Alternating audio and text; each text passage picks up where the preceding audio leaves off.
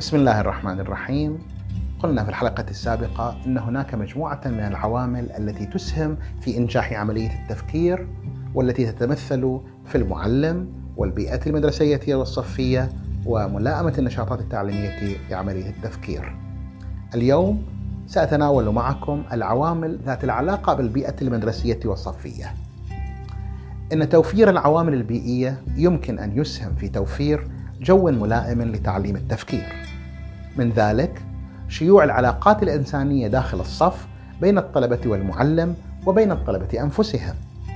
وتشجيع الطلبة على الانخراط في البرامج الصفية والمدرسية كالتحدث والخطابة والأعمال اليدوية له شأنه الكبير في تنمية التفكير وحل المشكلات.